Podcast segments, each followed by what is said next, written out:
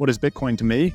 Bitcoin is the first currency that I truly believe is uncensorable in a way that it does not impede our ability to express to the world what we value. And it's a slightly different take on money, but I, I, I truly believe Bitcoin can bring us back to our authentic selves because it allows us to direct our capital where we see fit.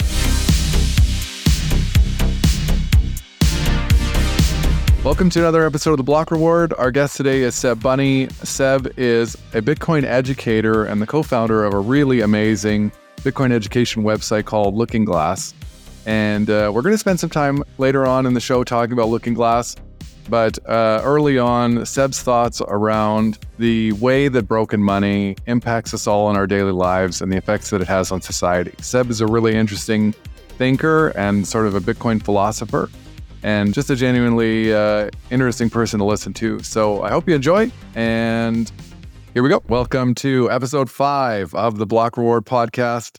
Our guest today is Seb Bunney. Very excited to have you, Seb. Welcome. Ah, I really appreciate it, Scott. We, for those obviously that don't know, Scott and I met probably like a month and a half ago at this little Bitcoin meetup, and there's probably 200 people there, and we had an awesome conversation. And it's always nice to meet like-minded individuals. So I appreciate you having me on. You know, and we've talked about this offline, but it, it is an amazing thing about Bitcoin how it creates such a cool common ground. So when you when you've met other people, and then since then I've been reviewing some of your other you know literature and podcast appearances, and it's like, yeah, this person and I agree on a lot of stuff. And so, yeah, I'm excited for you to share some of your message today. Ah, I'm ready when you are. Cool. We're starting something a little bit different on this episode. I've had some time away from the mic uh, to reflect on uh, how to continually try to improve. And I want to start something today uh, by that I'm intending to do every episode. And I'm going to first start this conversation by asking you, what is Bitcoin? That's such a big question.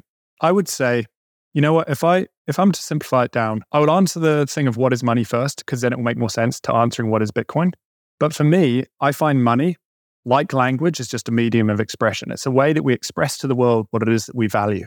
And the challenge with our money that we use today, like whether it's the Canadian dollar here in Canada or the US dollar or whatever other fiat currency you use, is it impedes our ability to express what we want into the world. And so, for instance, capital controls, inflation, and whatnot, they all inhibit our ability to show the world who we truly are and be our authentic selves. And so when I say, what is Bitcoin to me?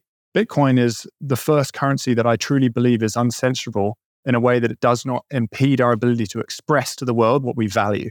And it's a slightly different take on money, but I, I, I truly believe Bitcoin can bring us back to our authentic selves because it allows us to direct our capital where we see fit. And no one can stop us from doing that, whether it's through inflation and stealing our purchasing power or whether it's through capital controls or whether it's through banking restrictions impeding our ability to kind of direct capital where we want to. Interesting. Yeah, I have seen this idea before in different places kind of uh, described as, you know, if if if money is meant to be, you know, the basis for money is a transaction and a transaction is kind of like an exchange of information. And so if the medium, if the uh, the way that we're using to communicate has some fuzziness or some noise in the signal, it's it's going to screw up the the exchange of information, right? And uh, in the case of money, it's prices, and that then becomes kind of the foundation for a lot of things not working correctly because a lot of what society is is transactions. Mm-hmm. A hundred percent. And you know what? It's a perfect example of this, which I like to kind of refer back to is like if you go to a grocery store and you see two people transacting, on one aisle, you have someone purchasing, let's say, microwave dinners and cigarettes and candy. And then on the other aisle, you have someone purchasing grass fed beef and organic vegetables. Like you can immediately see what it is that they value just by their purchase, their ability to purchase what it is that they desire. They're expressing into the world what they value. And so, an example of us kind of being impeded would be let's take the trucker rally that happened kind of during the pandemic here in Canada people started to donate to something they believe. They believe in free speech. They believe that truckers should have a right to move across the border freely. So they started to voice that opinion through donating their money. And then all of a sudden, Trudeau came heavy handedness and he came and shut that down and basically froze anyone's bank accounts who donated above a certain amount. And so what you're saying right there is someone has a belief of how they want to express themselves and someone else is impeding that ability. And sometimes this may be a little well, I'll tie it back to something that I also think is a little interesting, and then I'll stop rambling. But when it comes to, say, emotions and being able to express ourselves emotionally, we know that if we are impeded in our ability to express ourselves emotionally, it can lead to a whole host of illnesses, whether it is cancer, whether it's ADHD and whatnot. These have all been linked back, and there's many medical documents and, and scientific studies linking them back to illness because we're limited in our ability to express ourselves emotionally. And I would say the issues we face in society today stem from the fact that we are limited in ourselves uh, monetarily because we are limited in our ability to express ourselves monetarily. We have all these byproducts in society. And so I would argue the social unrest that we're seeing, uh, the wealth inequality that we're seeing, the rising cost of living that we're seeing, like these are the byproducts of when people cannot express themselves monetarily. Yeah, that is a really huge and very interesting topic. I think that, um, and I've had this come up in a few ways in different conversations the idea of how many ways broken money can manifest itself. Like, what are the symptoms of broken money? And it's a great clip. Actually, I just saw yesterday. The, was we're recording this, it's kind of the middle of October, and the situation in Israel is really looking pretty grim or very uh, charged. And Saifedean, who is a famous Bitcoiner, Saifedean Ammous, Dr. Saifedean Ammous, I should say, is a Palestinian. And he was just talking about how the real origins of the real origins of that situation going back to the very beginning had to do with the fact that the Bank of England had gotten itself away from the gold standard, which sort of gave them the, the printing power required in the first place to basically have the, the sort of the military and international leeway that they needed to do the the, the statesmanship that created uh, current political lines in that part of the world. And it, it just got me thinking, like, man, this problem with busted money, for the most part, you know, we, we people notice it right now because it's getting more urgent. The purchasing power is really diminishing, and your money's going shorter and shorter every day. But the reality of the world we live in, in so many ways, is really rooted in a long history of broken money that we just never really paid attention to. Probably most of us until like two or three years ago. When war is such a fascinating example of kind of the byproduct of broken money because naturally, I don't think we're ever going to stop war and conflict. I think war and conflict are a natural product of clashing societies with different opinions. But when we have fiat currency, when the government controls the money and can simply print at will, it's fascinating to watch the effects of that because all of a sudden the government doesn't actually need support from the populace. So simply through printing money, simply through devaluing the currency, it can fund war. And so it drags wars out so much longer. And so I know in um, book, The Bitcoin Standard, he talks about how the 21st century has been some of the highest death rates through war throughout history. We tend to think that a lot of these deaths have been previously with the tribes warring and whatnot.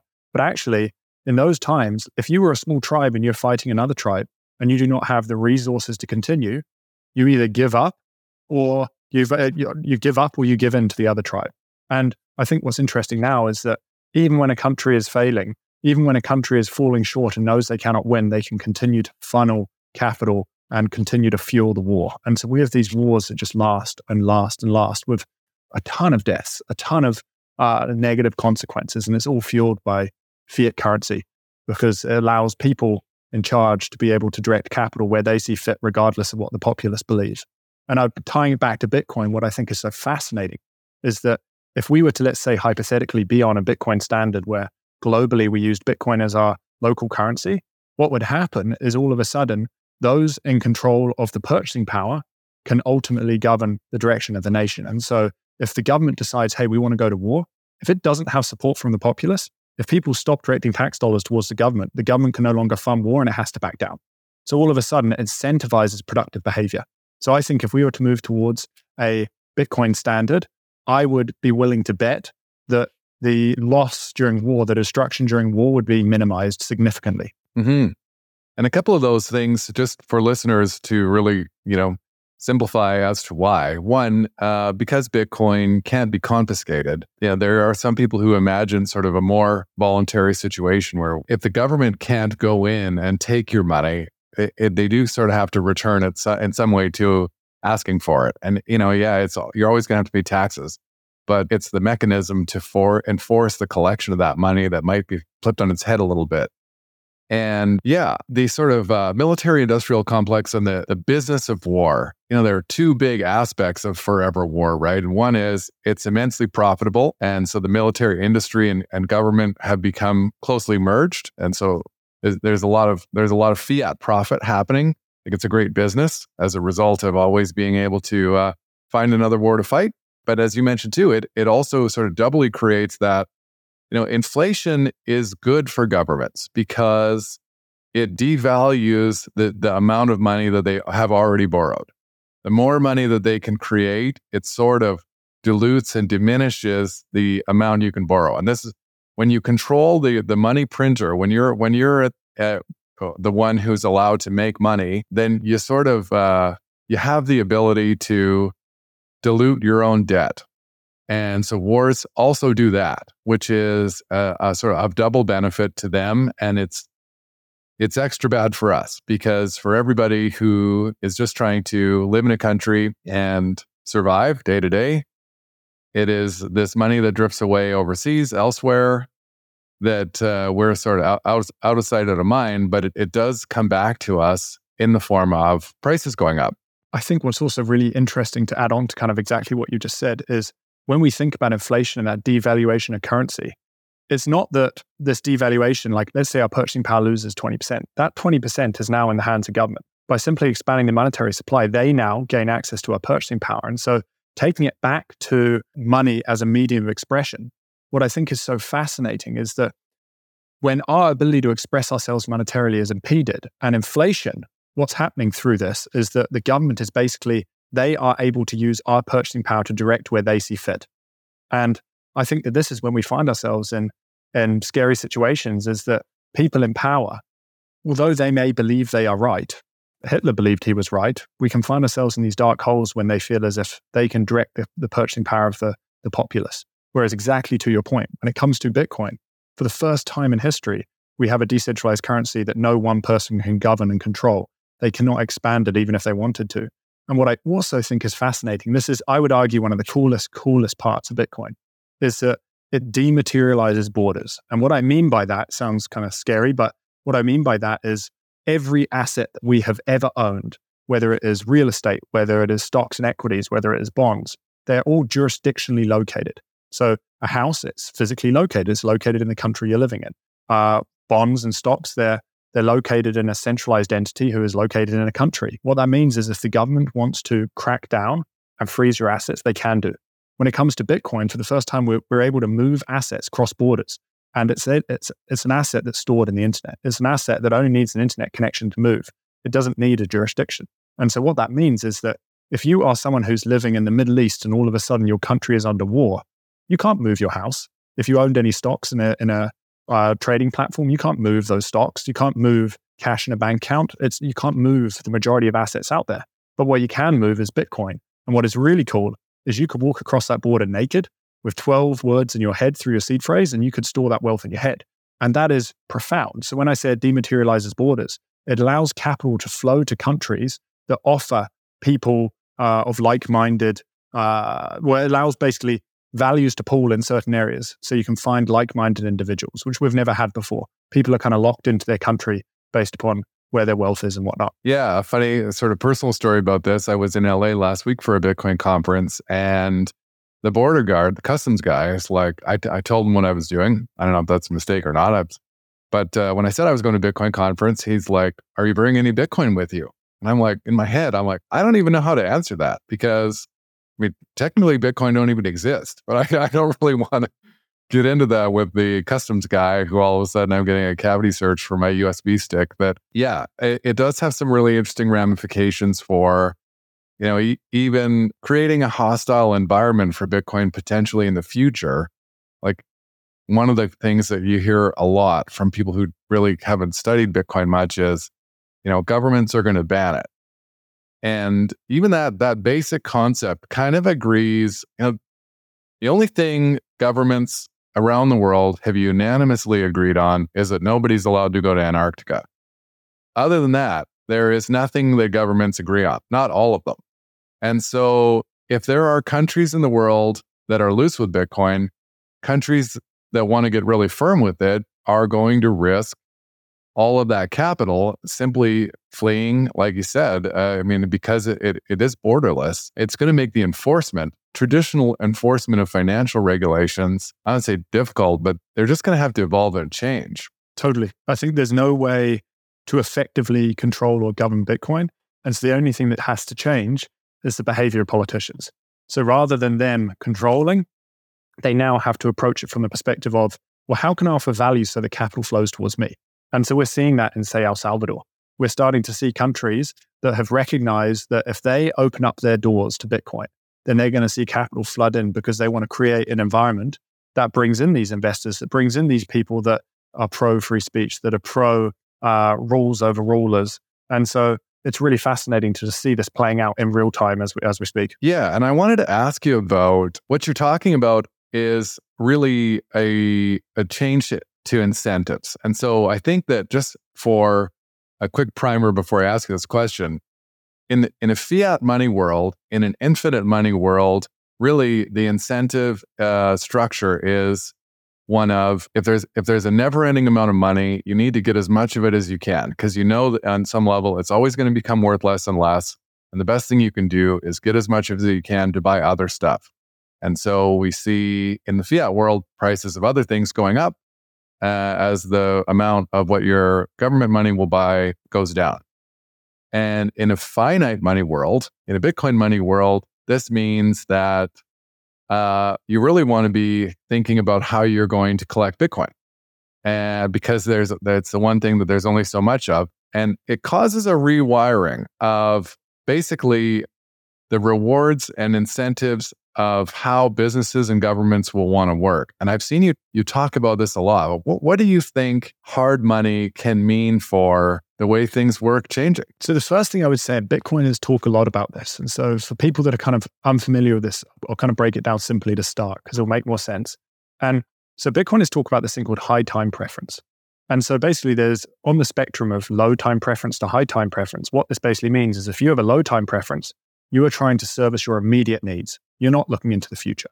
If you have a, a high time preference, wait, I've got those mixed up. They always, always confuse me. They're always confusing. Sorry. High time preference is when you're trying to service immediate needs. You're always trying to meet whatever's kind of in this moment, you're very reactionary. Whereas low time preference is that you're willing to look to the future. You're willing to build security and stability. And so, even though small short term, uh, small short term environmental changes may happen that incentivize you to do certain behavior, you would rather look to the future because you believe it to be more prosperous than being reactionary in this moment. And so when money is worth less from one day to the next, such as in a fiat system, where our purchasing power is declining, we're not incentivized to save. Instead, we're incentivized to consume.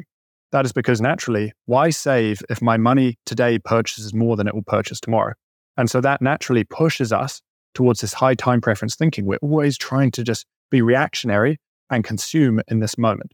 And the flip side is with something like Bitcoin. When you have a currency with a finite amount of units, there will only ever be 21 million Bitcoin, all of a sudden, as technology advances, as the world's productivity grows, our purchasing power starts to increase.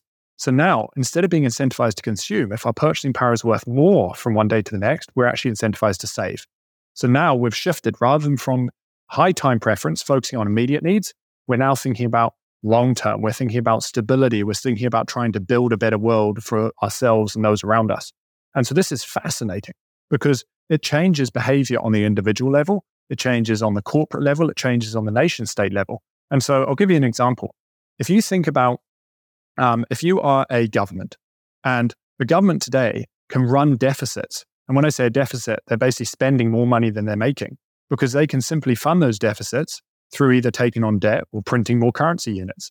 The problem with that is it doesn't incentivize creating value. It doesn't incentivize actually adding value to society and looking to the future of building like stability and security. Instead, it incentivizes politicians to do what they feel is in their best interest in this moment. And so we see that happening throughout society. And a perfect example would even be, say, the medical system. We have a medical system that's become so massively encumbered and so inefficient. And they're simply trying to use pharmaceuticals to push things off and uh, treat symptoms. We're never looking at the root. Whereas if you were a government with, let's say, limited purchasing power, because naturally the only way to raise capital was through taxation and you had to have the populace on board, all of a sudden, if you want to have a healthy population and you didn't have enough money to cover all of these outgoings, instead of looking at trying to treat the symptom, you now have to flip that on its head. And you actually have to look, okay, what's the root cause of this? How can we actually use our capital efficiently to create a healthy society? And so now you start to look at treating the root cause rather than treating the symptom. And so it, I find this fascinating because it changes even the way politicians look at the world, because all of a sudden they're incentivized to think long term, because that's how they're going to add value. They're not going to add value by simply printing more money and trying to appeal to our reactionary nature of the fiat world. Right. So if you can make an infinite amount of money, then in the back of your mind, there's basically you just know that you can always make more money.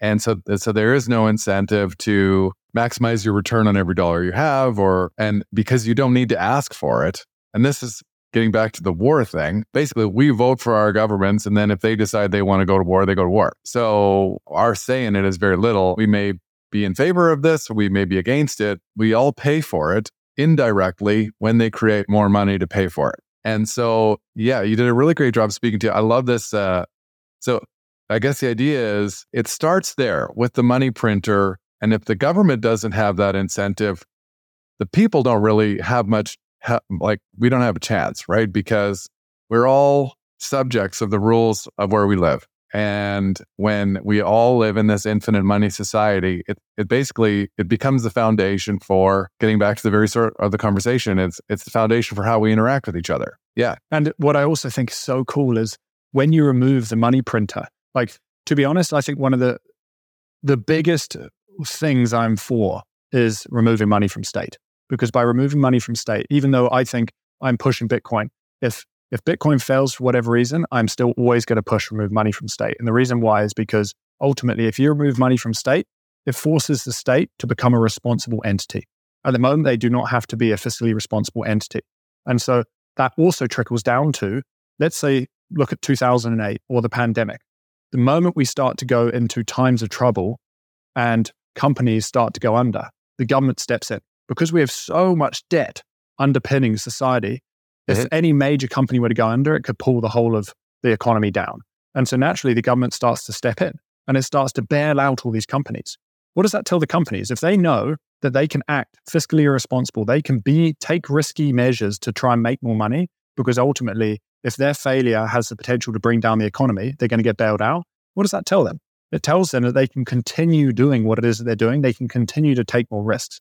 And so you see, like in a lot of these big hedge funds, in a lot of these big banks, you see bonuses being paid out in years when the banks have lost billions of dollars of customers' funds. Like that's mind blowing to me. Whereas in an economy where the government cannot step in financially unless it is saved up to do so, all of a sudden you are now incentivizing corporations because those corporations now no longer have a buyer of last resort. They no longer have someone who could step in when they are financially troubled. So it incentivizes them to be fiscally responsible.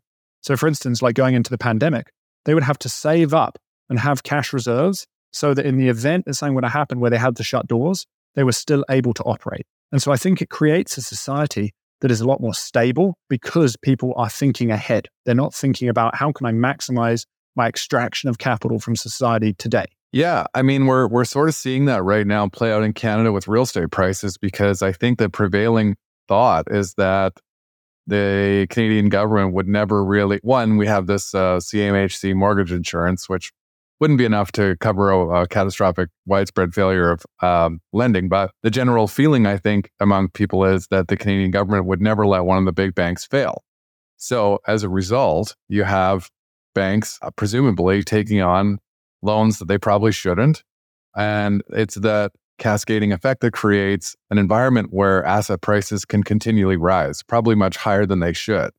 And this is, it all comes back to broken incentives. Like this is, they, these things are entirely connected to each other. It starts with government uh, fiscal responsibility, and then it sort of just cascades out into, like you said, the, the way the way businesses can approach risk and profitability. You also see it again in, in regulation, because then when the government is bailing out all these corporations, then all these corporations are starting to engage in risky behavior. And then so risky behavior, well, then the government has to step in and regulate. So then you get all this regulation and then people trying to skirt around regulation. You get this system with all of these byproducts that are just, it's playing whack-a-mole in a society that is basically just trying to get what it can because it's just simply trying to survive. And I just think when you think about Bitcoin, when you think about a currency that has a finite amount of, uh, of units, which basically means our purchasing power will increase over time rather than decrease, it shifts, it turns everything on its head. Because even if you think about it from the individual on the bottom rung of society, all of a sudden, rather than having to work more as the cost of living is increasing, the cost of living is declining. So that means that as time goes by, they're able to spend more time with their family. They're able to spend more time focusing on themselves so they can find their authentic self. And so I think on so many levels, Bitcoin has the potential to make such a profound impact. And so, to be honest, like as you kind of mentioned, like these are the byproducts of broken money. I tend to think about this kind of one little phrase, which is everything is downstream of money. When you start to play with the money, the effects are widespread. And so I think when we look at the environmental destruction we have because of consumerism, when we look at the breakdown of the parent child bond because parents have to work more because their money is worth less, when we look at the breakdown of business practices, when we look at the breakdown of politics, all of these things, I truly believe, stem from a broken monetary system. A lot of people just don't connect those dots between those two things. 100%. You know, I think like a great example of this to put it into perspective are things like appliances. So in the 50s, you would buy a refrigerator that was meant to last you like 20 or 50 years. And refrigerators now last like two, five years, whatever, maybe 10. And this is time preference and broken incentives playing out in the real world. Because in the infinite money world, you have a you have a constant need to make more money. And so it's uh you're you need to create products that are going to need to be replaced. And and then if you get really smart about it, you're going to create products that need to be replaced even more and more frequently. And so what we're living in right now I, is almost like the ultimate, the climax of high time preference society. And I always look at things like TikTok, it, to me, is so funny because social media has evolved from kind of like long form. Say we started with YouTube and then Instagram started doing videos, and the videos were like, you know, a minute, two minutes. And then it got down to like 10 seconds. And it's like, it's just such a good microcosm of how our attention spans are being careened into this as small of a, a window as possible. And so, yeah, I, I love hearing you talk about this concept of what low time preference can do for community and like what it could mean for for so many mm-hmm. things because time preference to me is the essence of the rat race. I couldn't agree more. I think when you you know what I would I would say that like one of the other things people don't necessarily recognize is that when our money is worth less, society is consuming more and more and more of our time because naturally we have to work more. So we go from in Canada, for instance, in 1970, there was one, I think it was 1 million, I'm trying to remember, 1 million single earner, uh, sorry, dual earner families. Now we're at like two or 3 million dual earner families. What that means is that we used to be able to survive on one parent going out and being able to support the family. That is no longer the case. We, both parents have to go to work. And not only that, many times parents have to have two jobs to be able to survive. And that's because it's becoming more and more and more expensive to live. And so I think that what's fascinating is that when you think about how it starts to weave its impact throughout society, it's just it's it's impacting every single aspect. And so it's meaning that we don't have the time to even sit back and look at the news and disseminate information by ourselves. We don't have the time to go and read, to do our own research because our time is being consumed by work, by other uh, by other endeavors that require our attention. And so people no longer are thinking for themselves because their time's being consumed. And so the moment we get home after our 10, 11 hour day, we want to just watch Netflix and just chill. And we're starting to see the effects of this because you can see pervasive narratives that are not rooted in truth spread throughout society because people are no longer critical thinking. And I think that in a society where our purchasing power is declining, sorry, in a society where our purchasing power is increasing over time, in a, say, a Bitcoin world, what ends up happening is given that over time we actually have more time rather than less, we can actually think more critically about the information we're consuming. And if we can think more critically about the information we're consuming, we're actually incentivizing truth telling. We're not incentivizing people to spin narratives like we are today and attention grabbing headlines and whatnot. Yeah. It's like the money's so broken, people don't even have time to think how broken the money is. Yeah. like, like uh, some of these, I, I mean, if anybody who's listening to this is taking the time, that's great. But it's such a funny thing because, you know, so many Bitcoin conversations just really are intended to help people start to pause for a second and and and that's exactly what this conversation is, right? It's like broken money is impacting everybody at just about all times of the day. It's the reason why you have to work longer and harder. It's the reason why your your bills are piling up. It's the reason why. It's the reason why. It's the reason why. It's the reason why. And you know, you're thinking about the number of dual income families that's growing up, that's blown up over the last 50 years. The divorce rate, I bet you if you charted along the same time frame, has also gone up. And it, obviously that's not the only factor. But it, that's another example of how broken money is negatively impacting society because money. Totally. And you know what's fascinating is so I am I'm one year into a three year somatic therapy course. And so somatic therapy is kind of looking at how trauma impacts us and how to process trauma. And there's a lady called Kathy Kain, who is a very famous somatic therapist, and she's dived into the effects of trauma and stress on, say, the fetus and on kind of the womb as like a child is kind of um, going through its developmental phases. And what is so interesting is it talks about how if our environment is naturally stressful, then the stress hormones that the mother feels get passed on to the child during its developmental years. It's like crucial developmental or year inside the mother's womb. And when that child is born, they have significantly higher rates of allergies. They have significantly higher rates of illness. They have a heightened nervous system where they can be in fight, flight, or freeze much easier, which leads to many adverse effects. Now, what is really interesting is you could say, well, what's money got to do with that? Well, money is the number one stressor globally. It's the second leading cause of divorce globally behind uh, adultery. So you start to realize that if money is the number one cause of stress globally, and we know that stress directly impacts the like childbirth and the child's ability to a healthy life, then money is indirectly impacting even our health of our nation. See, it's, it's impacting the bonds that we have with our children, which I think is fascinating. Totally. And so if you think about, you know, you were talking earlier about government's ability to actually make a difference and improve things. The best thing they could do for us is allow us to participate in a monetary system where the money retains its value so that we can fix our our home lives ourselves rather than uh, needing further assistance and state handouts to make it happen, right? Like, yeah, fix fixing the money would fix a lot. And you also said, like I, I wholeheartedly agree. And I think that what's also fascinating is that as you see the breakdown of currency, you also see the rise of socialism and socialist agendas, whereby people are stepping in and say, well, we've got to fix this and we've got to do this and we've got to do this. And what we've noticed over the last, say, 70, 80 years is we've seen a breakdown of currency through the fiat standard, is we've seen a breakdown of respect towards elderly people. People are just being left to kind of in the dust, like left in the dust. They're going to elderly homes. We don't have that same family unit we once had. We're seeing the breakdown of care towards those who need it, because ultimately it's being taken away from families because they no longer have the time, because our money is worth less, and it's being put into the hands of the state who don't have the resources, nor do they have the skill and the understanding about how to care for this stuff. And so again, like it's money's like it, its arms spread into everything. Yeah. So, you know, it's this time is finite.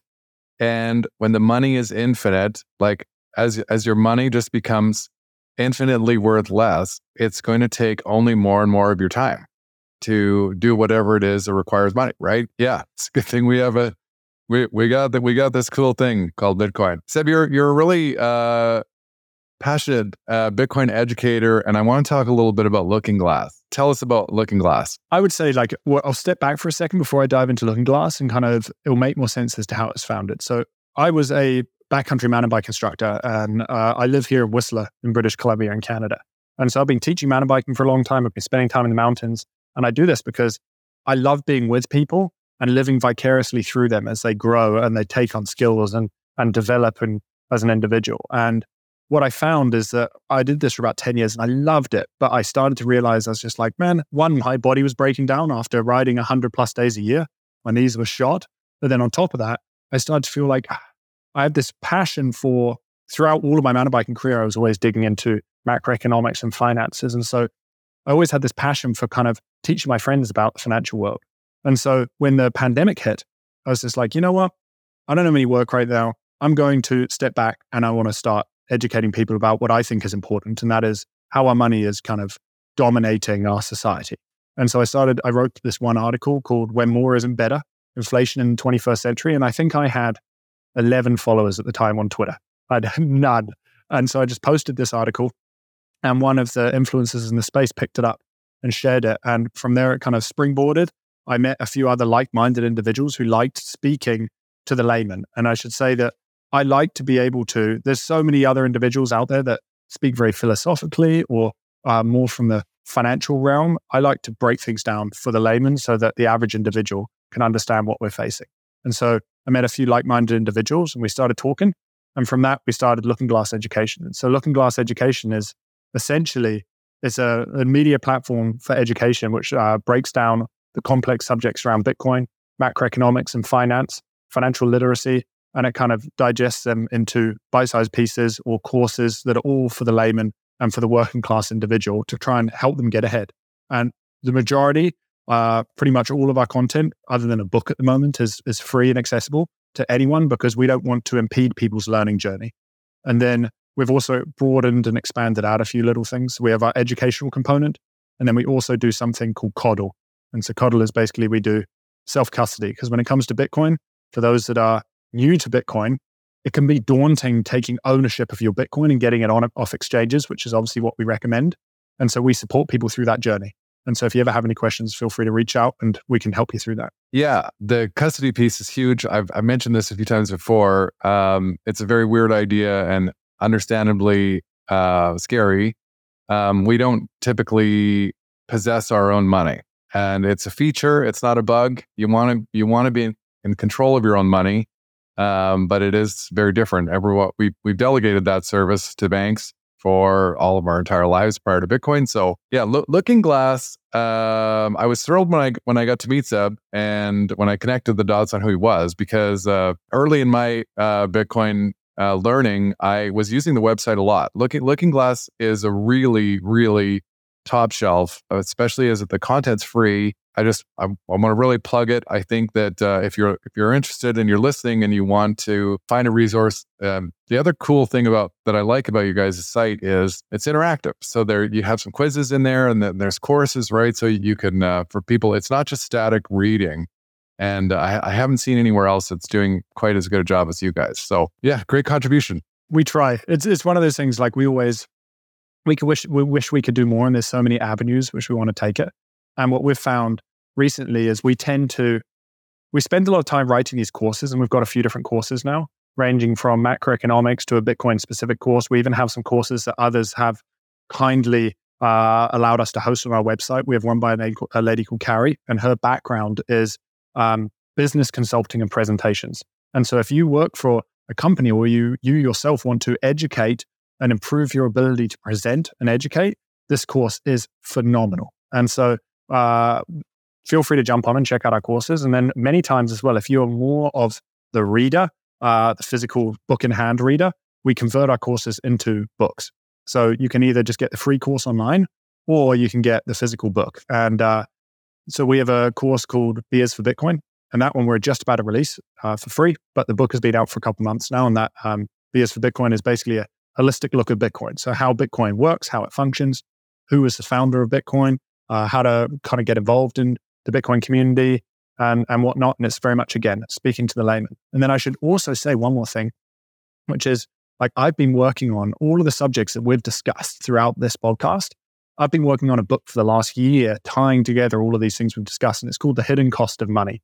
And it's basically how these financial forces shape our lives and shape the world around us, and how money kind of weaves its influence into our social sphere, our economic sphere, our environmental spheres, and whatnot. And so that should be out in about like, I would say a month and a half, two months. And so I'm pumped to get that out there because again, I don't think people realize how profoundly impactful money is into every area of our lives. I agree with you 100%. And yeah, it's one it's one of the things that I think often causes people who start learning about it to really kind of tumble down the Bitcoin rabbit hole because it's like this for a lot of people as we we just haven't really had the time or the energy to stop and think about the the root cause of why we don't have the time. And yeah, well I'm looking forward to reading that. So, you know, from an educator standpoint for people who are setting out to get their head wrapped around this big topic, where do you you recommend people get started? You know what? Before even looking at the content side of things, well, obviously most people listening to this are probably already down the, the content rabbit hole and they're already reading.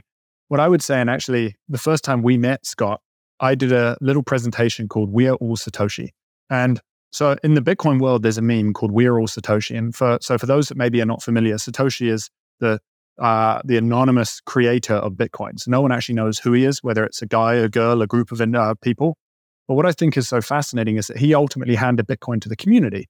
And so when it says we are all Satoshi, it's kind of this meme or this reference that ultimately the success of Bitcoin is in the hands of us as the individuals. There's no marketing department, there's no group of people that control Bitcoin. And so I tend to think about Bitcoin as be your authentic self. We all look at Bitcoin uniquely. We all have different backgrounds, whether you're a dentist, a mountain bike stru- instructor like myself, whether you've worked in finance like Scott, uh, all of us have different backgrounds. And I think it is so important to speak to your authentic self because you will speak to certain individuals. If you're simply trying to parrot someone else's words, then your local community won't necessarily relate to you. So I think it's so important to put yourself out there and speak to it as much as you know. And naturally, it, you, you'll, I don't know, for me, I, I stood and watched the Bitcoin community for a couple years and I was petrified about saying anything. For a few years, I never said a single word. No one knew who I was. And it wasn't until I just put myself out there as a mountain bike instructor that I started to find my crowd. And so I highly, highly recommend that uh, be your authentic self and put yourself out there and speak to Bitcoin in however you view it, because we all have our own unique experiences with money, unique experiences with Bitcoin and whatnot. Do you remember a moment when you first kind of like made sense of the idea? Like, well, how did it happen for you? Okay. Well, you know what? I would say there's on Daniel Prince's podcast, which is called Once Bitten, phenomenal podcast. He talks about, I think it's him who talks about it, or at least we spoke about it afterwards we get these pre Bitcoin moments when we kind of, this is when we get kind of hooked on Bitcoin. And it can even be before Bitcoin was even founded. And so for me, I was like nine years old, I think I was, nine or 10 years old. And I'd saved up for a scooter. And I'd saved for the scooter for, I would say, like three, four months. And so at that time, like three, four months felt like a lifetime. I'd save for the scooter. And we went down to the toy store to go buy the scooter with my dad and my two brothers. We get down to the toy store. I pick out the scooter. We go up to the front desk. And as I go to pay for the scooter, my dad says, I feel bad that you're getting a scooter and your brothers aren't. So he ends up buying two scooters for my brothers, and I had to pay for mine out of my pocket money. And in this moment, I was just like, oh my God, like life is so unfair. And what's interesting is in the financial world, there's something called the Cantillon effect. And the Cantillon effect is those who are closest to the money pr- uh, printer benefit disproportionately. And so this is kind of on a little microcosm level. Those closest to my dad, which are my two brothers, rather than my, me, they were benefiting disproportionately. So I learned to realize that our monetary system is unfair. And I think that ultimately, rather than that leading to me finding my way down Bitcoin, I would say that that was one of those spark, those moments when I started to question the world around me, start to question what, like how our monetary system functioned and whatnot. And so I, I always think it's interesting. But that wasn't necessarily a Bitcoin one. I would say the Bitcoin one, it's what a lot of people talk about like the three touches. Like you hear about Bitcoin three times before you actually go down the rabbit hole. And I would say I heard about it. My brother used to purchase weed on the Silk Road. And then another brother decided to, he said he wanted to invest in it. But then I told him not to because I was a Warren Buffett enthusiast and Bitcoin had no cash flows. So naturally it could, it's worthless. So I told him not to invest in it. And then it wasn't until about four, I think it's about four years ago, four and a bit, I, I started watching a ton of documentaries on it. So there wasn't a specific moment, but it's all of these moments combined kind of started to open my eyes. And then so for the last three or four years, I've been, all of my energy has been dedicated to Bitcoin wholeheartedly. And I, and I feel comfortable saying that I think the rest of my life will be dedicated to Bitcoin because it's, I truly believe that the issues, as I mentioned earlier, everything is downstream of money. And we can spend our money on the environmental issues. We can, oh, sorry, we can spend our time and energy on the environmental issues. We can spend our time and energy on the family issues. We can spend our time and energy on the political or the business issues. But ultimately, I think all of these issues have the same root cause. And so I would rather direct my energy towards the root cause, which is our money.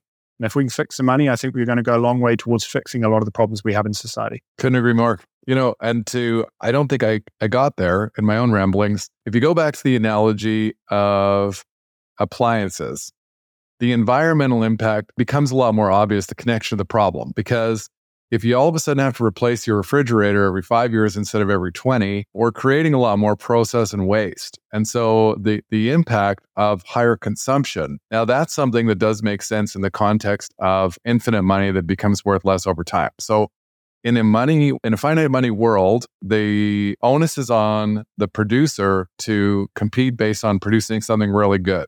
So if if money's appreciating in value over time, you're going to want to trade it for things that are really worth it. And so that now all of a sudden refrigerator manufacturers are going to be competing based on who can make the fridge that's going to last the longest because the, those are going to be the ones that people decide to spend their valuable money on and now all of a sudden you you have an entire reversal of the way our consumer economy works and if you think about how that could change everything so you mentioned it yeah i mean with environment it's just such an obvious thing to me i mean we have so much waste in consumption, packaging, all this stuff that is the result of, uh, you know, even like we look at the way buildings, you know, like you go down, uh, you know, buildings used to be built in Europe to be to last for hundreds or a thousand years.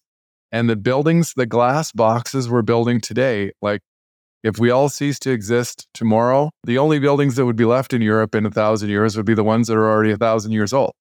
And that that is broken money. Totally. And you know what? There's a there's a book called Sacred Economics by a guy called Charles Eisenstein. And although I don't necessarily agree with the conclusion of the book, he adds some really good points. And one of the points that was I, I truly believe was so profound is that when you have a debt-based system that is focused on growing GDP, and GDP for obviously those that aren't familiar, GDP is gross domestic product. And it, you can think of it as kind of the productive capacity of an economy, all of the transactions that take place in a year.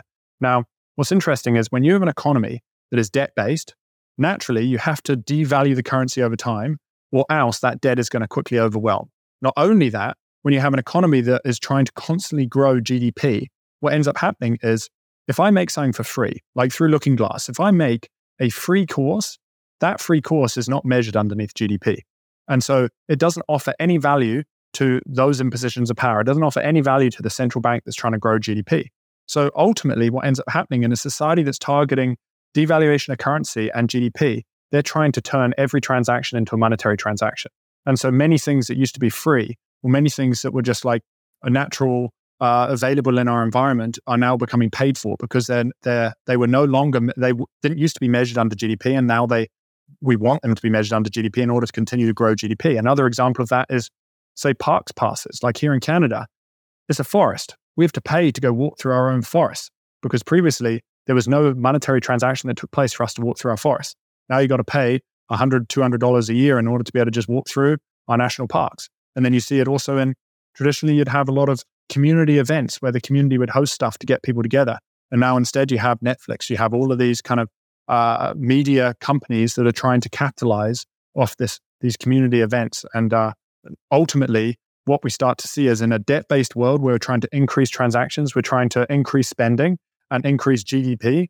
We're naturally trying to monetize everything. We're trying to monetize what traditionally would not have been a monetary transaction. Yeah. I mean, we're financializing everything right now. And this is another sort of like late stage fiat money thing, but uh, you know, we have turned houses into hotels, we've turned cars into taxis. Everything is becoming. Uh, we we don't even just own stuff anymore. Now the things you own also have to become a business, and this is this is the result of uh, money that just cannot hold its worth. Couldn't agree more. Kind of getting back to the, the for people, your experience as an educator, like what's your favorite place to start when people ask you about Bitcoin and knowing it's such a big idea? I would say that first off, learning is we have our own preferences. And so like in in teaching, I currently work a couple days a week in the school district, and you start to really see how different children, different teachers, everyone has their own preference or modality, whether it's kinesthetic they have to do, whether it's visual they have to see, whether it's uh, um, vocal they have to like speak and, and preach and whatnot. And so I think what's really interesting is first to identify how we learn ourselves. So for me personally, I've never been a good reader. I am useless at reading. And but what I found is that Audible and listening has just been truly, truly profound. And so although I would love to plug something like Looking Glass and say, hey, go and look at Looking Glass, go to use all of our content, the reality is we recognize that it's not going to work for everyone. We have a lot of stuff on macroeconomics, Bitcoin, and financial literacy. And if you want to go check us out, we're more than happy to help out in any way you need. And if you have ever have any questions, feel free to let us know. But what I would say is find content that resonates with you. Uh, find content that is in, in your language. And what I mean is not necessarily in English or Spanish or whatever. Find content that speaks to you and resonates with you in a way that you can understand, that it excites you to want to learn more. Because ultimately, we learn when we are energized, we learn when we're interested. And so if you're just consuming for the sake of consumption, you're not going to remember.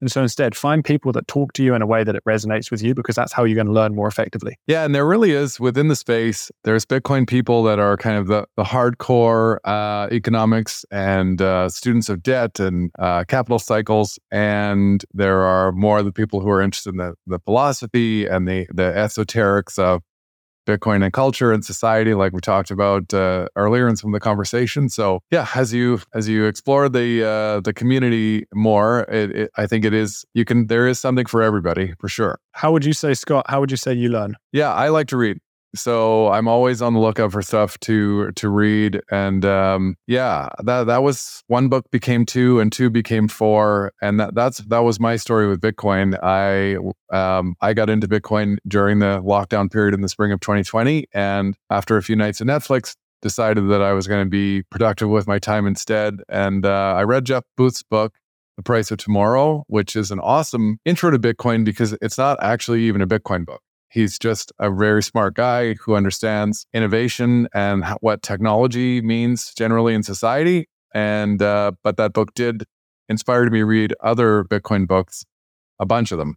And I, I like a little bit of everything. I, there's like there's a there's a long list of other people I hope to have on here one day talking about this stuff. You you're a fan of Jeff. I know I know you've uh, you've talked about him here and there. I love your uh, analogy about blockbuster video so, for the listeners, Jeff's thesis in Price of Tomorrow is that generally speaking, technology drives down the cost of production. And so, we what we should be experiencing is the price of everything coming down over time. And so, a good example of this, because it's worked, are big screen TVs. In the 90s, a big screen TV was like $4,000 of, of real money at that time, which would be like, I don't know, $10,000 today. And today you can get a big screen TV for like 600 bucks. So that's true for that one thing, but it's definitely not true for everything. And but the but we are seeing uh, you know AI and improvements in uh, machining. It should be reducing the, the price of everything. And so yeah, what t- talk to me a little bit about price of tomorrow. So I think price tomorrow again like that similar to what you said. Price tomorrow was a big turning point for me because it made you look at the world differently when you start realizing that technology is always trying to get more for less in every single instance, no matter where it is that you look, technology is always trying to get more for less. And so the, you mentioned about the Netflix and Blockbuster example, which I love to give, which is when it comes to, say, Blockbuster, if you think about it, to be able to watch a movie, you used to have to spend time and energy and gas driving down to Blockbuster. Then you spend 30 minutes, 40 minutes browsing the Blockbuster, picking a movie out, and then you spend your seven bucks or whatever to rent the movie. And then you drive home. You watch the movie, you then have to drive back to Blockbuster, drop off the movie, drive back home.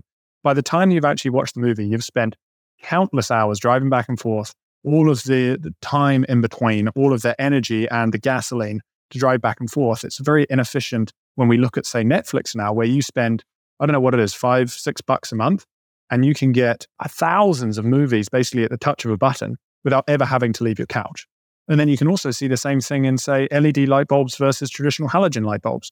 Like the old halogen light bulb used to get a couple hundred, like couple hundred hours and was two, three times the price of an LED light bulb. And now an LED light bulb is far cheaper and you're getting thousands of hours. And so technology is always trying to get more for less. But then you've got to ask yourself the question if technology is always driving down prices, then why are we seeing prices rising?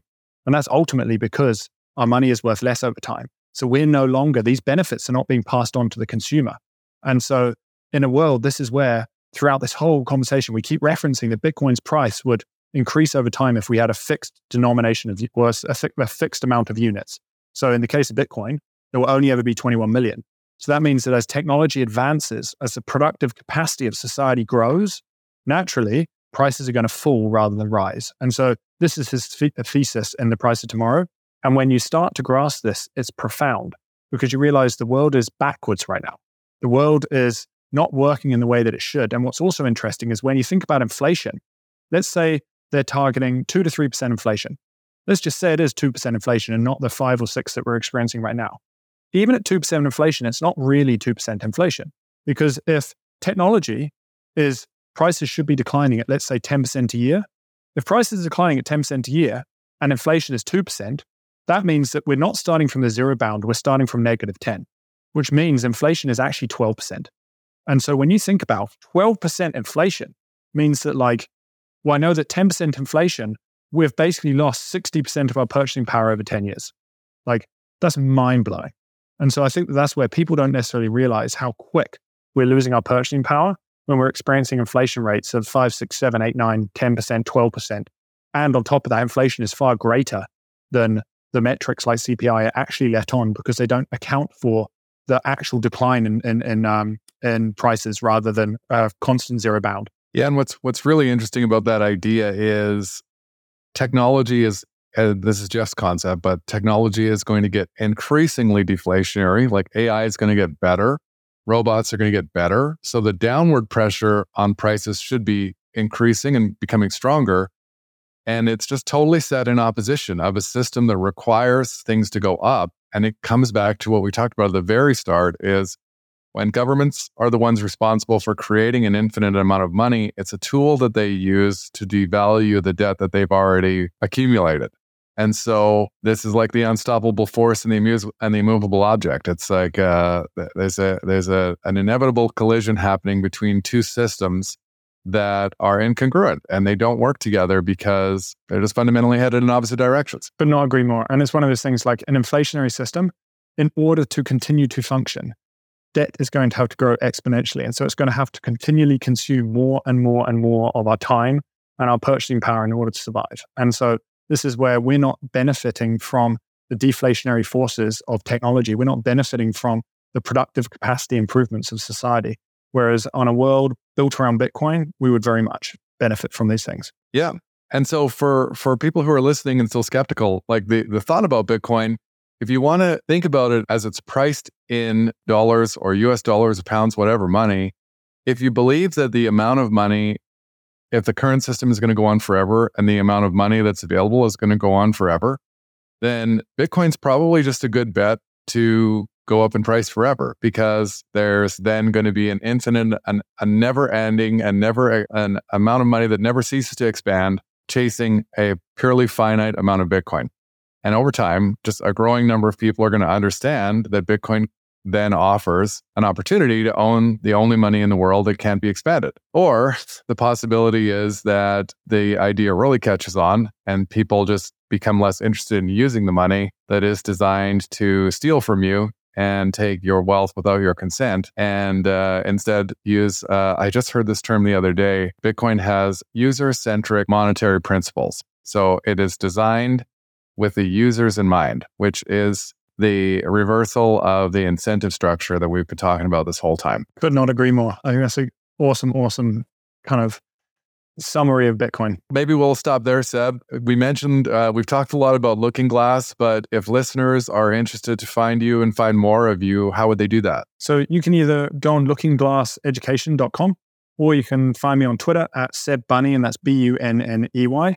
And then I also have a website called sebbunney.com, which I kind of do a uh, it was a weekly blog post on kind of everything that's going on in our world. It's called the Qi of Self Sovereignty and how to kind of be a more self alarm going off, more self sovereign individual.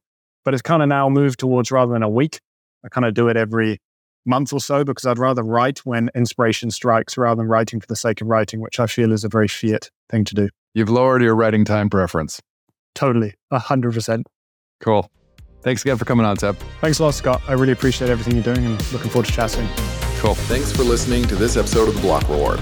We're trying to do something different here, creating accessible conversations meant for people who aren't obsessed with Bitcoin. If you found this episode informative and engaging, hit that subscribe button to make sure you stay updated with future episodes. Your feedback matters.